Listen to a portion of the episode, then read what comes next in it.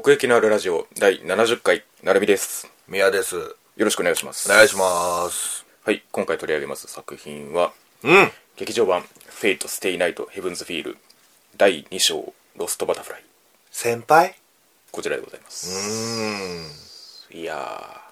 どうでしたーねえあのー、 我々は原作に触れておらずまあアニメの知識がある方とない方ということで第1章のね感想の方も上げさせてもらったんですけれどもええ。無邪気だったなとあの頃の私たちがどれだけ無邪気だったかあ、 あそう。どれほどたの楽しそうに考察まがいみたいなことをやっていたかとあ、そんな風に思ったまあそんな第2章ですねまあまあそうね。第1章でうん。情報から推測できるものの軽く数段上を飛び越えていったなっていう感じはしていて、うんうんうん、で実際にその内容としても情報量の込められ方みたいなものはやっぱりこの第2章の方に比重が寄っているので、んまあ、当然っちゃ当然なんですけれども、うん。うんうんうん。まあ、やはり序章に過ぎなかったのだなと大将の方はね。第1章の方は、まあ、そういう印象ですねうんん俺はね、大将を見てるからこそうんなんだけど、ん期待していた展開が、うん全部やってくれたかなっていう。そうですねうん。じゃあそれこそ本当にさっき言ったけど、ん期待以上のものがうん見れたかなって。第1章の、まあ、ストーリーとか関係なくそのく作品としてのクオリティとしてうん。相当高いレベルにあったと思うんですけれども、うん。それが霞んで見えるぐらいのこの第2章にいろいろなものがいろんな角度から詰め込まれてたなとも思ってて、うん。まあ、ストーリーのその重さ盛り上がりとは違いますけれどもその深みみたいなものと映像的な迫力、うん。うん、力強さみたいなものも両方は合わさったような形になっていて、う。うんん、あの、ドラマシーンとアクションシーンと二つ、ちゃんと同じ熱量でやってたなっていう印象を受けるかな。うんうんそれで言うとやっぱり、ここだよ。雨のシーン、うん城があー桜に近寄るシーンかな。うんうんうんうんすごいなと思ったのが、桜がさ、いて、うんで、カメラがずーっとその近づいていくやん。うんうんその桜喋ってるとこあろ。あはいはいはいはいはいあっこしびれたね。確かにアクションシーン並みの鳥肌立ってあれは、うーんその技術的にもそうだしさくらの心情がすごい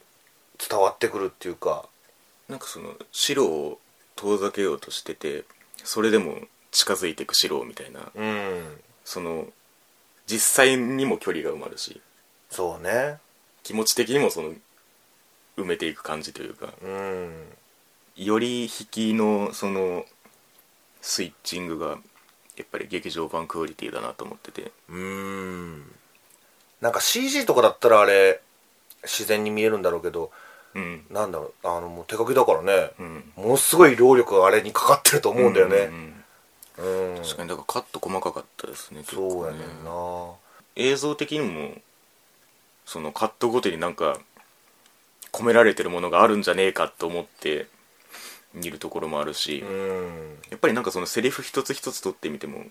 なんかありきたりなセリフがないっていうか そうねううんん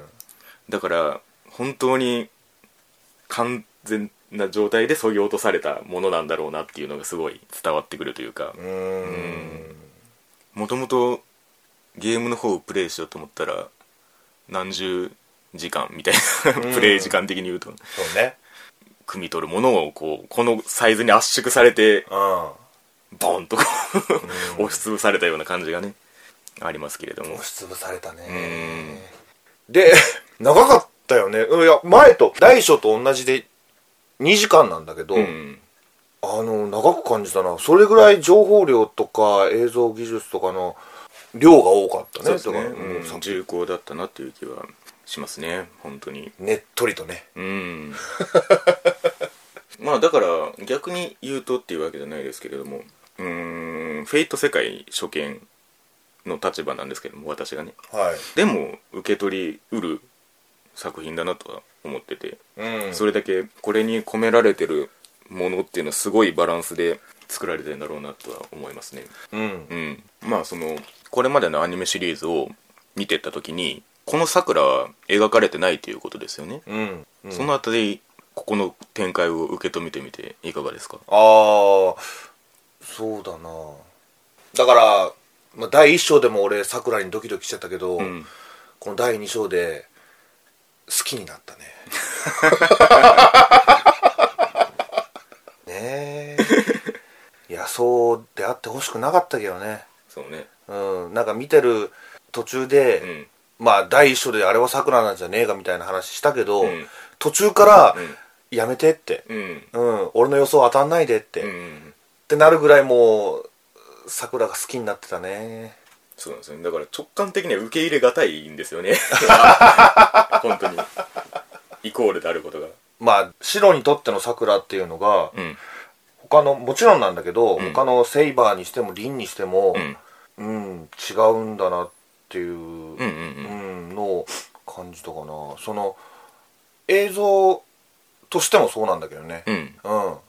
うこの話触れちゃうけどうんいわゆる濡れ場シーンがあったわけじゃないああはいはいこの二章ではうんうんそれを今回やったのが、うん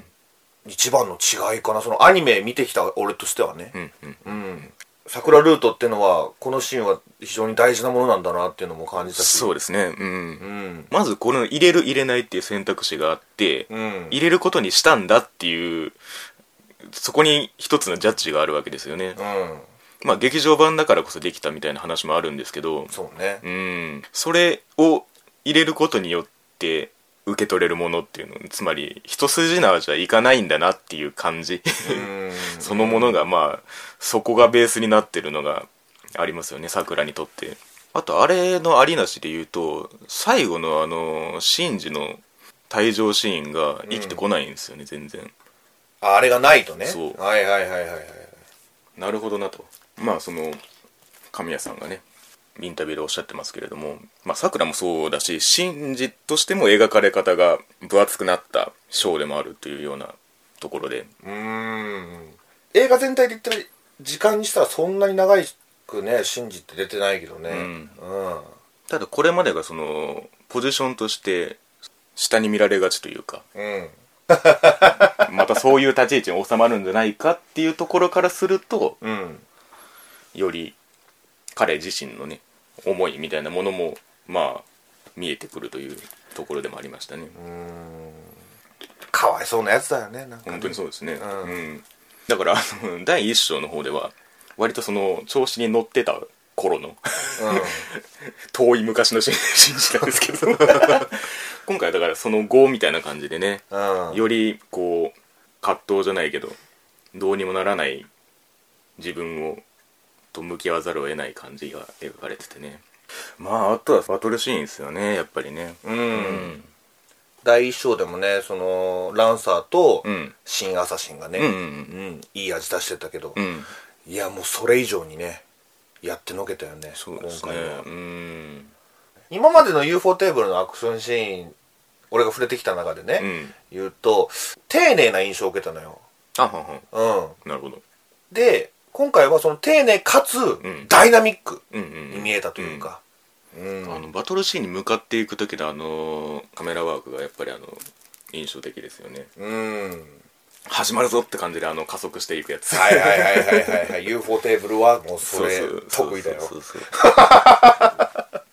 第一章もねそのサーバントかける現代の風景というかそのああ地というか背景ねそうそう背景背景を上手に使ってたなってん思うんだけど、まあ今回第二章はもうそういう実力同士の争いというかね、うんうんうんうん、ドラゴンボールも顔負けいうぐらいの確かにねよぎりましたねうんまたバーサーカーがブロリーみたいなみたいな話した後に言うのもあれだけど 攻防の一手一手が描かれるっていうのはまあドラゴンボールでもねあったようなところだと思うんですけれどもうんうんなんか一発一発がすごいでかくてでそれを受け取ってなおかつうん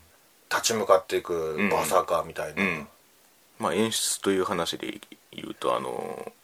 さくらのあのメルヘンチックな夢のシーンがやっぱり印象的かなと思うんですけれども悪夢ってね書いてあったけどね、パンフではびっくりしちゃったあれねうんその前に、あのさくらが夢を見るシーンでさそのうん遠坂、ん遠坂家とお別れする、うん言うたらねああ列車の電車のうん表現があったけど、あれがあったからなんかより異質に見えたっていうかギャップがねそこに生まれたっていそううですかねいわばその満たされた状態とあしなてるほどのね地続きだったわけじゃないですか、はいはいはいはい一回素人幸せになった後のっていうことねそこはそこから連なる夢は幸せであるはずだっていうメルヘンさなんですよね入りがうんうんでもよう見たら川見たらな流れてって人形流れてるしそうお や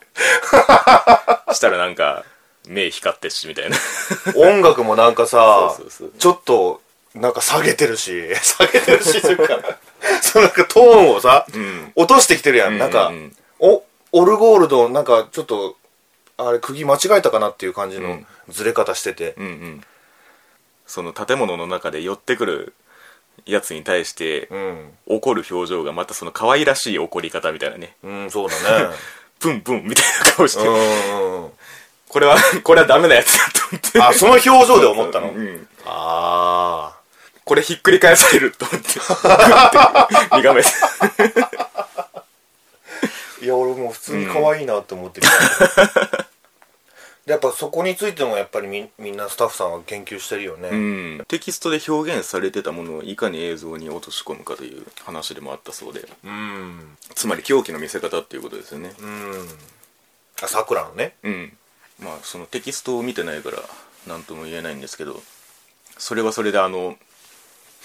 ゾクリとするような感じがあったんだろうなと想像するんですけれどうも、んそういう意味ではなんかすごい鳥肌が立つみたいな感覚に訴えかけられるようなシーンが多かったなって思いますね全体的にはいはいはいはいはういんやっぱりその素人のあり方ですかねああうんだからなんかやっぱり白は主人公だから、うんいろんなところでなんか選択肢が見えたよねうんうんうんうんその桜に近づいて近づいていくところもそうだしさ、うんうんうんうん桜にナイフを振り落とすか落とさないかみたそいなこですとねうんころもあったし、あそこが一番心にきましたねやっぱりいやあのあれに近いなと思ってあのメイド・イン・アビスのレグがリコを手にかけなくちゃいけないっていう瞬間の葛藤ああはいはいはいはいあれ、あれを思い出したんですよ。そうなってしまうどうしようもなさにずっとこう、線路がつなげられてるような感じがあって。うんで、まあ、その、造剣とのやりとりのあった後に、そのシーンが来るわけですけども、うん幸せであろう未来が語られるじゃないですか。うん四郎の口から、んあれが本当にきつくて、 それは来ねえんだろうなと思って。で、手には包丁があってっていう、あの、あの、あの感じ。あであの「花の歌」あったじゃないですか第一章の主題歌ーはいあれが結構途中で流れてくるんですけどあ BGM みそうたそいうそうな感じそうでねそうそう花の歌結構聞いててなんとなく表面の箇所すげえなぞ回数はなぞってるんですよ、うでそれから浮かび上がるものっていうのをなんとなく見てたんですけど、んうんこれじゃんと思ってうんだから第一章にかかるものっていうよりは、うんこっちにかかってるんですよねあの歌詞ってはいはいはいはいはい四郎の心情みたいなことあいやっていうかあのさくらの置かれてる状態とその来ないであろう未来についてみあたいなー第一章ってそのさくらの裏側が描かれないまま終わったじゃないですかうんだからなんかそこにつながる何かが描かれたのがこの第二章なんで、うんなんかそこをその 抜け落ちてる部分をあの歌詞が結構埋めてるんですようね、ーん第一章時点で言うとはいはいはいでそれが あのシーンにかぶさってくることでうんああと思ってあそこも選択肢あんのかなテキストだとそうそうそうそうあのあのバッドエンドはあるなと思ったんですよ見えたっていうかもうむしろ、あそこで振り下ろす未来ってあるなと思って、うんあそこで終わるんじゃないかぐらい思ったぐらいの迫力がありましたねあったねいや俺本当に分かんなかったあれはうんまあそのうまい正な正義のあり方の選択、まあ、つまりさくらにとっての方になるとうんいうことにした時に道をたがえることになるわけじゃないですかそのアーチャーが言う裏切るってことですけど、うんってなった時にその切り継ぐの話をあのあの先生あ藤ね藤根があのエコひいきしてる人はいたんだよっつって、はいだからなんかそれがあることで、うんなんか根本的には違えてないのかなっていう気がしててうんその素人のあり方としてうんうんなんかあんまりそのハッピーエンドに続く気はしないんですけどうんあり方みたいな期待はできるなと思ってその第3章に最終章に、うんその藤ねの登場で登場でっていうかまあそういう意味で言うとそのイリアの納得の仕方というかうんなんかあの桐次の話が出た時に、うん要は権威をしてたわけじゃないですか、そうやなうん、ただ桐次にとってもだからそのイリア側としてうん守るべき存在気にかけてたんだなみたいなのが見えたみたいな話だと思うんですよあのシーンっていうのはが、いはいはいはいってことはそのなんだっけなんつってたっけ第一章の時あの10人助けるために1人殺すみたいな話だっけうんそうねなんかそういうニュアンスの正義平等なものの中にもなんかその桜に向けられて救えるものがあるんじゃないかなって思ったっていう要はその他大勢よりもその悪い子を選ぶってことじゃないですかううんんそれがなんかそのそれによってこう閉じた輪の中で沈んで終わりにはならないだろうなっていうその光がちょっとだけ見えるっていうかねうん難しいな本当例えばその他2つのルートの結末があるとしてはいなんかこの那須きのこさんのインタビュー読む限りですけど求めてる形にはならなさそうなんですよねそれに類する形のうんうんうんだからそれをちょっとね今から受け止める準備をしようかなっていう感じ第3章に向けてね そえ今回この「ロストバタフライ」っていうのはううんどういう意味合いがあるのうーん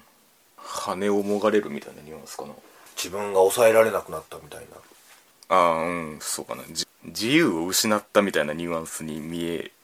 なくもないなるほどまあその影の領域が増えてってみたいな話を造形がねしてましたけれども影って言ってたねまあ、改めてあの影を見た時にこれはダメなものだと思ったのがすげえなと思って、なるほどうん、作品内の空間として、うん存在してはいけないもの感がすげえと思ってちゃんと映ってなかったもんねそうそうそうバチバチバチバチっつってなんかねあのさくらが鏡に向かって そうそうそうあの時もねなんか後ろになんか動いてたもんね後追いしてたなって うーんビクッてしたてかね結構びっくりしたシーン多かったんだよなそうかも ねちドょキって俺あれ苦手なんだよっとホラーっぽいところがあそってうだようんね最後の最後であの今回の第2章の主題歌「アイベックユー」ですけれどもはいあれが来ることの絶望感はやっぱりもう梶浦さんだなと思って あれあれで幕を閉じられたこちらの気持ちみたいないや、まあねマッチングしてるねうんまあねその窓マギにおけるあの マギアじゃねえけどもって話ですけど、うん主題歌に限らずその不穏な感じをを出すのがめちゃめちゃうまい人だなと思うんですけども梶浦さんが梶浦さんがクレジットで流れる曲を聴いてる時に、はなんかもうねこのこの